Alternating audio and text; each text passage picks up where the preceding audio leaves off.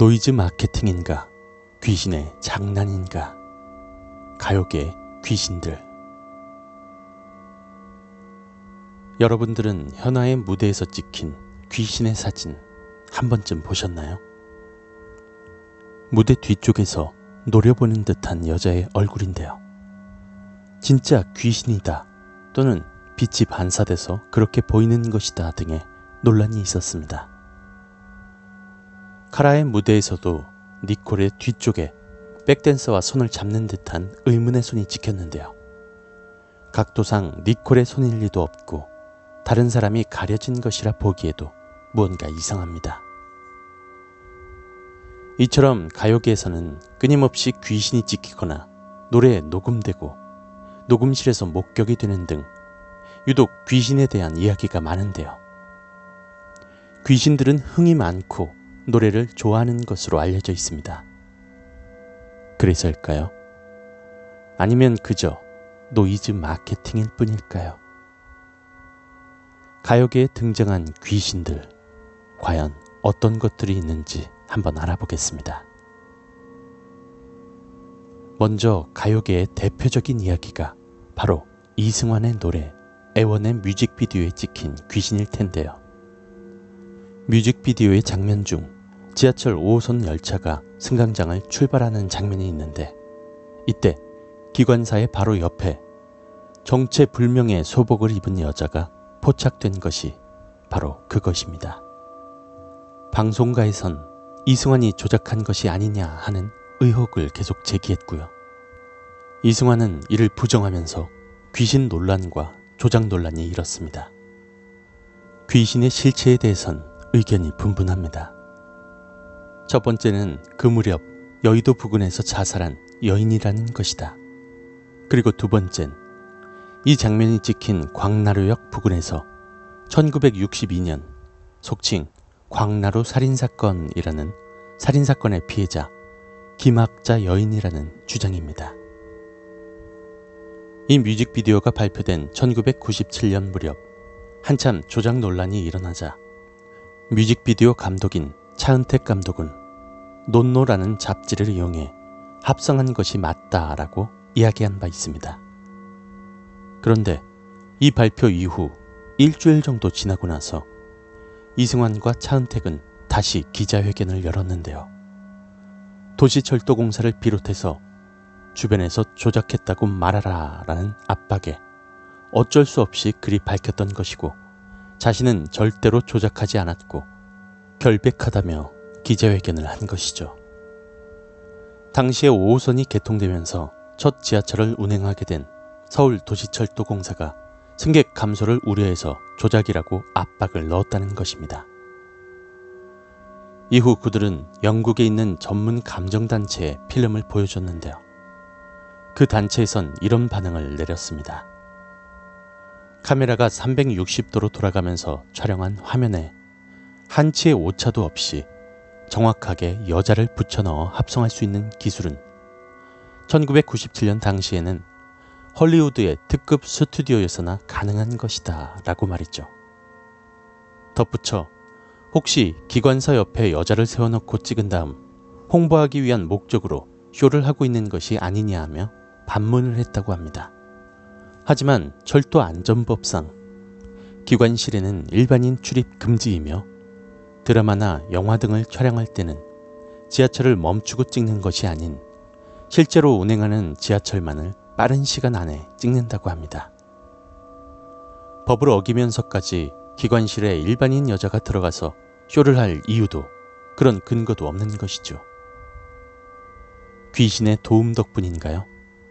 이승환의 앨범은 약 50만 장을 판매하며 초대박이 났습니다. 바이브의 사진을 보다가 라는 뮤직비디오에서도 정체 모를 한 남성이 포착되었는데요. 촬영 당시엔 없었던 남자의 얼굴이 편집 과정에서 발견되었지만 재촬영도 힘들고 스토리상 중요한 부분이라 편집하지 않고 그대로 넣었다고 합니다. 이후 이 앨범은 15만 장이라는 엄청난 판매를 하며 상위권 차트에 머무르게 됩니다. 뮤직비디오가 아닌 앨범 자체에 귀신의 목소리가 녹음된 경우도 있습니다. 엄정화의 포이즌이라는 노래 들어보셨나요? 이 노래를 듣다 보면 간주 부분에서 엄정화 진짜 싫어라는 목소리가 들린다고 합니다. 한번 들어보겠습니다.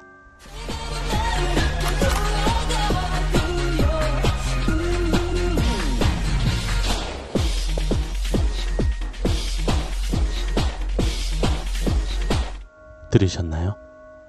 엄정화 진짜 싫어. 이 목소리에 대한 갖가지 괴담들이 있는데요. 앨범의 발매 전까지 엔지니어들이 수차례 검사했으나 이 목소리에 대해 전혀 자각하지 못했다라는 이야기. 혹은 목소리를 발견했으나 어떤 방법으로도 지울 수가 없었다라는 소문이 돌면서 목소리의 주인은 엄정화의 원한을 품고 죽은 여자 귀신 또는 여가수라는 이야기가 있지만 이는 어디까지나 괴담이고요.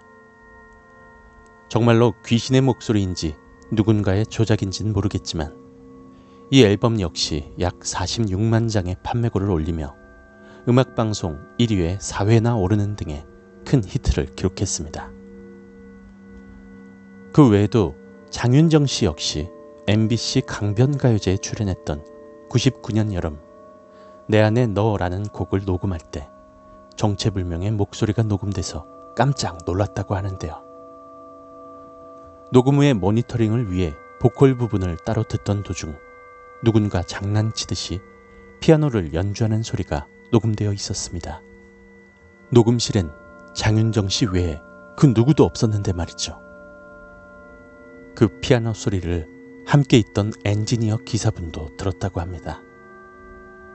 그런데 놀라운 것은 다음날 녹음본에 피아노 소리가 사라져 있었고 마치 거짓말을 한 것처럼 돼버려서 억울했다는 일화입니다.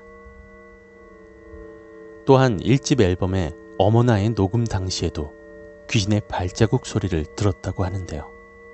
녹음 당시 스튜디오 불을 꺼놓고 했었는데 컴컴한 녹음실 안에서 누군가 지나가는 발자국 소리가 선명하게 들렸고 복도에서 벽을 뚫고 장윤정의 바로 앞을 스쳐 지나가는 무언가가 느껴져 녹음이 중단되었다고 합니다.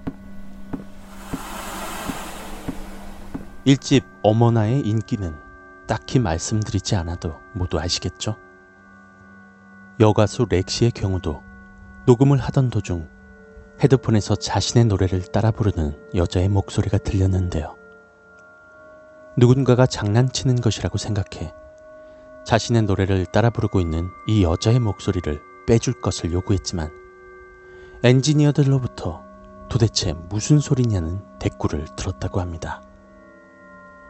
다른 사람들은 전혀 듣지 못한 것이죠. 그 당시 렉시의 목소리 외에는 코러스 등의 부가 사운드가 전혀 없었던 상황이었다고 하네요. 그룹 럼블피쉬의 최진희의 경우는 본인이 아닌 다른 멤버들이 목격한 사례입니다. 최진희의 녹음 당시 다른 멤버들은 디렉팅 작업을 위해 밖에 있었고 최진희만이 녹음 부스에 있었는데요. 녹음 내내 부스 안에 있던 형광등이 계속 꺼졌다 켜졌다를 반복했다고 합니다. 최진희는 멤버들의 장난이라고 생각했지만 밖에 있던 멤버들에겐 다른 무언가가 보였다고 하는데요. 형광등이 꺼질 때마다 최진희의 위쪽에 귀신의 얼굴이 보였다가 사라졌다가 했다는 겁니다. 하지만 이 사실을 알리면 최진희가 겁에 질려 녹음을 제대로 할 수 없을까봐 녹음이 끝날 때까지 알리지 못했고 그저 바라볼 수밖에 없었다고 하네요. 이상으로 가요계에 포착된 여러 귀신들의 이야기를 함께 알아보았습니다. 정말 흥이 많은 귀신들의 장난일까요? 아니면 앨범 대박을 내기 위한 단순한 노이즈 마케팅의 수단일까요? 여러분들의 생각은 어떠십니까?